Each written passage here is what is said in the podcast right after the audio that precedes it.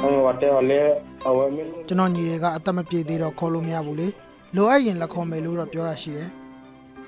ကရင်အမျိုးသားရေးလှုပ်ရှားသူတွေဟာတီချာလွတ်လပ်တဲ့ပြည်နယ်တစ်ခုရဖို့1946ခုနှစ်ကတည်းကတိုက်ခဲ့ကြပါတယ်။အဲ့ဒီဒေသကလူငယ်အမျိုးသားတွေဟာလက်နက်ကင်အဖွဲ့က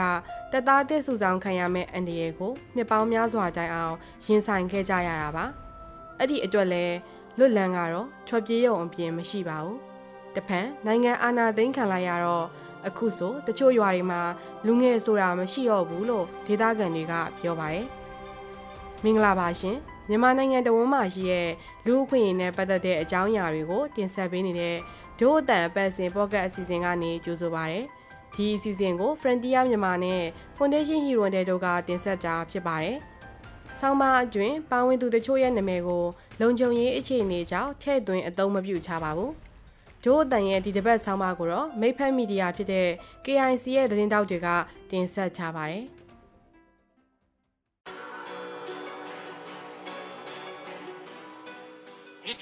ပိတ်နာပိတ်တဲ့နေရလို့ဖြစ်နေတယ်ဟိုနိုင်ငံရေးဆောင်လဲဘာမှမသိဘူးသူများပေးဆိုပေးလိုက်ရတယ်ဒီလားဟိုဘာဘူးပဲလာကောက်ကောက်အဲ့လိုဟိုရှောက်ွက်လူကြီးကစီစာဖို့ထဲရပေးဆိုရင်ဘယ်သူမှပြန်ပြီးလို့မရအားတောင်းထဲရမယ်ဆိုတော့ထဲရပဲတောင်းထဲရမယ်ဆိုလည်းထဲရပဲ အဲအဲ့လိုမျိုးလေးရှိတယ်ပြီးလို့ရှိရင်ဟိုတချို့ဒီ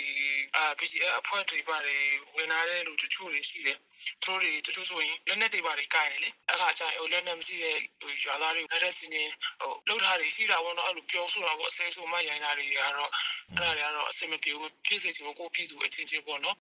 စစ်သားစုဆောင်းတာကိုရှောင်ဖို့ထိုင်းနိုင်ငံမှာအလုပ်လာလုပ်တဲ့သားနှစ်ယောက်ရဲ့မိခင်ဖြစ်ပါတယ်။သူမကစစ်တပ်နဲ့သူ့ရဲ့မဟာမိတ် BGF ပူးပေါင်းတပ်ဖွဲ့ထိန်းချုပ်တဲ့နယ်မြေကော့ဂရိတ်မြို့နယ်မှာနေတာပါ။အဲ့ဒီဒေသမှာနေထိုင်တဲ့အခြားသူတွေလိုပဲစက်ကြီးဆိုပြီးတော့လက်နက်ကင်အဖွဲ့ပေါင်းစုံက တောင်းတာကိုသူမပေးလာရတာအခုဆိုရင်နှစ်အတော်ကြာနေခဲ့ပါပြီ။တော်တော့ ကြာပြီဒီအခုချိန်ကြီးလည်းဖြစ်နေစေပေါ့နော်အဲ့လိုအရင်အရင်နေ့တွေကဆိုရင်ဟိုတအိမ်ကိုဟို9000ထည့်ရတယ်အဲ3000ထည့်ရတယ်2000ထည့်ရတယ်1000ထည့်ရတယ်အဲ့လိုမျိုးတွေပေါ့နော်ဒါပေမဲ့ဒီ2000ဟိုဆက်စစ်တနစ်ကတော့တော်တော်အခြေအနေဆိုးသွားတယ်အဲတသိန်းကျော်ကြီးထည့်လာတဲ့အခါကျတော့လေအဲ့ဒါကိုဒီမှာမရှိဘူးမရှိတဲ့အခါကျတော့အဲ့လိုအဲ့လိုချီးရတော့ပေါ့လူပြိုတွေစီးတဲ့အိမ်မှာကပို့ပေးရတယ်ပေါ့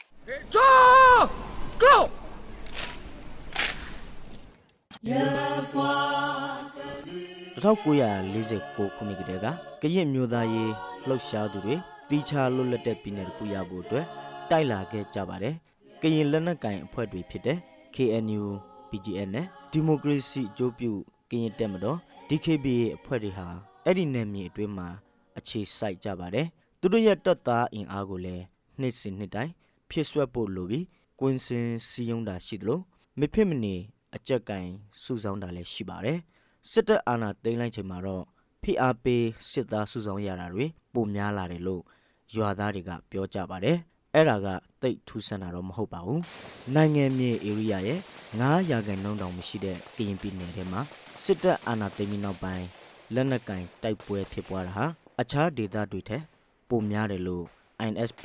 မြန်မာကဆိုပါတယ်။ဒါကြောင့်ပဲလက်နက်ကင်အဖွဲ့တွေမှာ အကြဆုံးတွေရှိလာပြီးတပ်သားစုဆောင်းဖို့ကမြေကြီးလက်ခံမလွဲပါပဲအခုလိုတပ်သားစုဆောင်းတဲ့ကိစ္စနဲ့ငွေကြေးပေးရတဲ့ကိစ္စကို BGF ကညင်းဆိုထားပြီးကရင်ပြည်နယ် BGF ရဲ့အထွေထွေအတွင်ရမူဘုံမူကြီးစောချစ်သူကယခုလိုရှင်းပြပါတယ်အဲ့မှာစစ်တော်သွားမလို့ပြောင်းငါပဲချောက်ပဲလို့စောက်ပြောတဲ့လူတွေကိုသွားမြည်ကြည့်ပါသူချိန်မှသူဘုမယူလို့မရဘူးဒီကကိုတေတာကိုမိမိတို့ရောမိမိတို့ပတ်ပွဲဆိုတာ ဘိုးမင်းကခေကစစ်တလန်သူဆောရတော့စောက်တဲ့တယ်တေဘတော့ပြီးတော့သူကပွဲစောက်ဆောက်တယ် အဓိက ကျေရအောင်ကျွေးမှုရဲ့ဟိုပေါ့လို့ဖို့ကံဖို့ရရဟိုကပ်ရေးသဘောလို့မျိုးတော့တာဟိုပေါ့ဖွစီရတာဖြစ်တယ်အဲ့တော့လက်ကျတော့ သူတို့ကမှာတော့ဟိုပေါ့ဒီကျူတွေလည်းပတ်ပြင်လာတာ ရှိတာပေါ့ ဒါမဲ့ တခြားတော့ဟိုပေါ့ဘယ်မှကိုတော့မတော့ပါဘူး ကရင်ပြည်တွင်နေရက်စွန့်ခွာသူများကော်မတီ CINDKP ကတော့ လက်တွေ့မှာတော့ ရွာသားတွေဟာ ရှေ့တန်းကို အတင်းဖိအားပေးစေလို့ခံရတာဖြစ်တယ်လို့ဆိုပါတယ်စစ်ကခဏဝတိဟမောရလာဒီကောလေ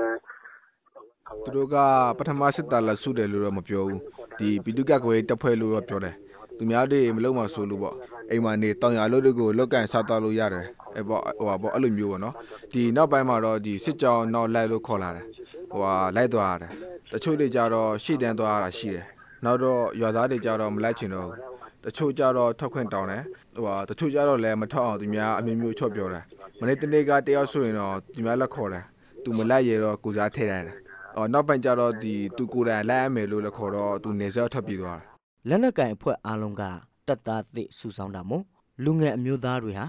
နေဆက်ဘက်ကိုထွက်ပြေးလာရပုံပါပဲတို့အတန်ကအချက်လက်အတိအကျရရှိဖို့ လက်လှမ်းမမီနိုင်ပေမဲ့ဒေသအတွင်းဖြစ်ပွားနေတဲ့ဖြစ်ရက်တွေအရဆိုရင်တော့ကရင်ပြည်နယ်က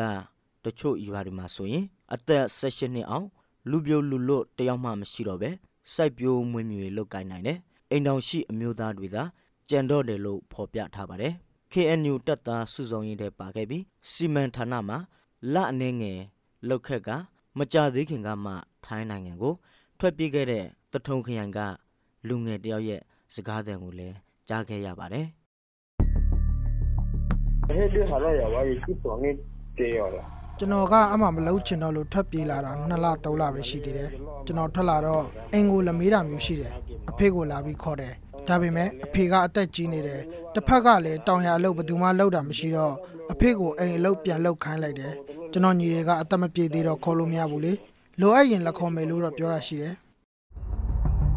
KNU တပ်မတေတပ်မမှုကတော့ ရွာသားတွေကိုတပ်သားစုဆောင်းတာမှန်ပေမဲ့သူတို့ကိုစစ်မတိုက်ခိုင်းဘူးလို့ထောက်ပြပြောဆိုထားပါတယ်နောက်ပြီးတော့ငွေကြေးတောင်းခံတဲ့ကိစ္စကိုလည်းညှင်းဆိုထားပါတယ်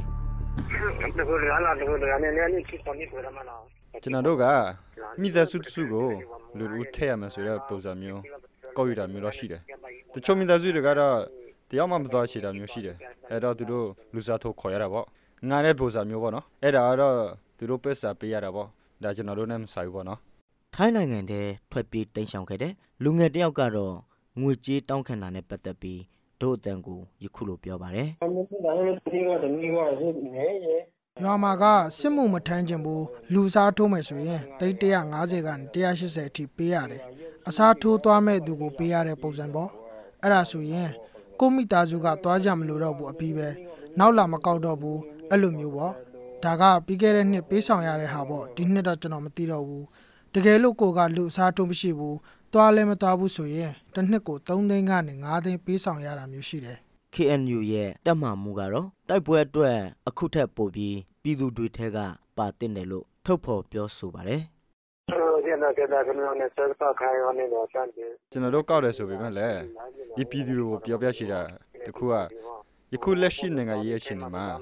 မြို့တွေကလူငယ်တွေတော့မှဒီဒီမိုကရေစီရေးအတွက်ကိုလာပြီးတော့ပေးဆက်တာရှိတယ်။ကျွန်တော်တို့တောင်းပန်နေတဲ့လူတွေလည်းလုပ်ရမှာပေါ့ကရင်ပြည်နယ်ရဲ့နယ်မြေအပိုင်းလိုက်အစုလိုက်ကွဲပြားပြီးနယ်မြေစုမှုထားတဲ့လက်နက်ကင်အဖွဲ့တွေကြားမှာတပ်သားတိတ်စုဆောင်းတာနဲ့ပတ်သက်ပြီးဘယ်နိုင်ငံကစီမင်းစည်းကမ်းတွေနဲ့ကန့်သက်မလဲဆိုတာကခက်ခဲပါတယ်။လေးချိန်မြောက် Geneva Convention ရဲ့အပိုင်း၃မှာတော့အယက်သားတွေရဲ့ ပုဂ္ဂိုလ်ရေးဆိုင်ရာဂုဏ်သိက္ခာကိုစော်ကားခြင်းမလုပ်ဖို့တားမြစ်ထားပါတယ်။နောက်ပြီးတော့စစ်ရေးလှုပ်ရှားမှုတွေအတွင်းခိုင်းစီတာပါဝင်အယက်သားတွေကိုအာဏာအသုံးပြုပြီးရော်ကြီးမပေးဘဲသို့မဟုတ်အတင်းအဓမ္မခိုင်းစီတာမျိုးမလုပ်ရဘူးလို့ညီလာခံကတားမြစ်ထားပါတယ်။ကရင်လူအခွင့်ရေးအဖွဲ့ KHRG ကစောနန္ဒစုကတော့ဥပဒေတွေကိုလိုက်နာမယ်ဆိုရင်တပ်သားသစ်စုဆောင်းရမှာမလို့အပ်ပဲလူအခွင့်ချိုးဖောက်မှုတွေ ရှိလာမှာမဟုတ်ဘူးလို့ပြောပါတယ်စစ်သားစုဆောင်းတာနဲ့ပတ်သက်ပြီးတော့သူတို့ကိုယ်ကလေးကအာသူစီမီစီကန်နဲ့သူရှိပြီးတာပေါ့နော်မှအသက်တမ်းမှတ်ချက်ရနောက်ပြီးလို့ရှိရင်ဟိုမဖြစ်နေလောက်ရမယ်ဆိုတာမျိုးလဲဒီတိပြမဟုတ်ပေါ့နော်အော်တချို့ဆိုလို့ရှိရင်မင်းနိုင်ရတယ်လေမင်းနိုင်လို့ပါမကိုပါရတော့မင်းနိုင်လို့မပိုင်လဲကိုလောက်ဆံမလို့တဲ့အနေထားမှလည်းရှိတယ်လေစီးနဲ့ပေါင်းနဲ့စီကန်တမ်းမှတ်ချက်ဟိုစနစ်တကျနဲ့လုံးမယ်ဆိုလို့ရှိရင်တော့လူခွင့်ရချိုးဖောက်မှုမရဘူးပေါ့ စီးနဲ့ပေါင်နဲ့အတင်းအဓမ္မခိုင်းစီမှုဒါမှမဟုတ်ဖိအားပေးမှုဆိုတာဘယ်လိုမျိုးလဲတိုက်ပွဲကိုမိမိစန္ဒအလျောက်ပါဝင်တဲ့သူများစွာ ရှိနိုင်ပါတယ်ဒါပေမဲ့လည်းနှစ်ပေါင်းများစွာတပ်သားစုဆောင်းတာကိုကြုံလာခဲ့ရတဲ့ကရင်ပြည်နယ်မှာတော့လက်နက်ကင်အဖွဲ့တွေတဲ့ဝင်တာကိုတိမ်းရှောင်ဖို့ထွက်ပြေးသူတွေလည်းရှိနေအောင်ပါပဲ အခုတင်ဆက်ပေးခဲ့တဲ့အစီအစဉ်ကို နားဆင်ကြကြရလို့ကျင်းနေမယ်လို့ဒို့အတန်အဖွဲ့သားတွေကမျှော်လင့်ပါတယ်ဒီအစီအစဉ်ကိုအလူရှင်တွေကပန့်ဖို့ကူညီထားပြီး Frontier မြန်မာနဲ့ Foundation Hero နဲ့တို့ကပူးပေါင်းတင်ဆက်ထားတာဖြစ်ပါတယ်ဒို့အတန်အစီအစဉ်ကိုနားဆင်ပေးတဲ့အတွက်ကျေးဇူးအထူးတင်ရှိပါတယ်ရှင်။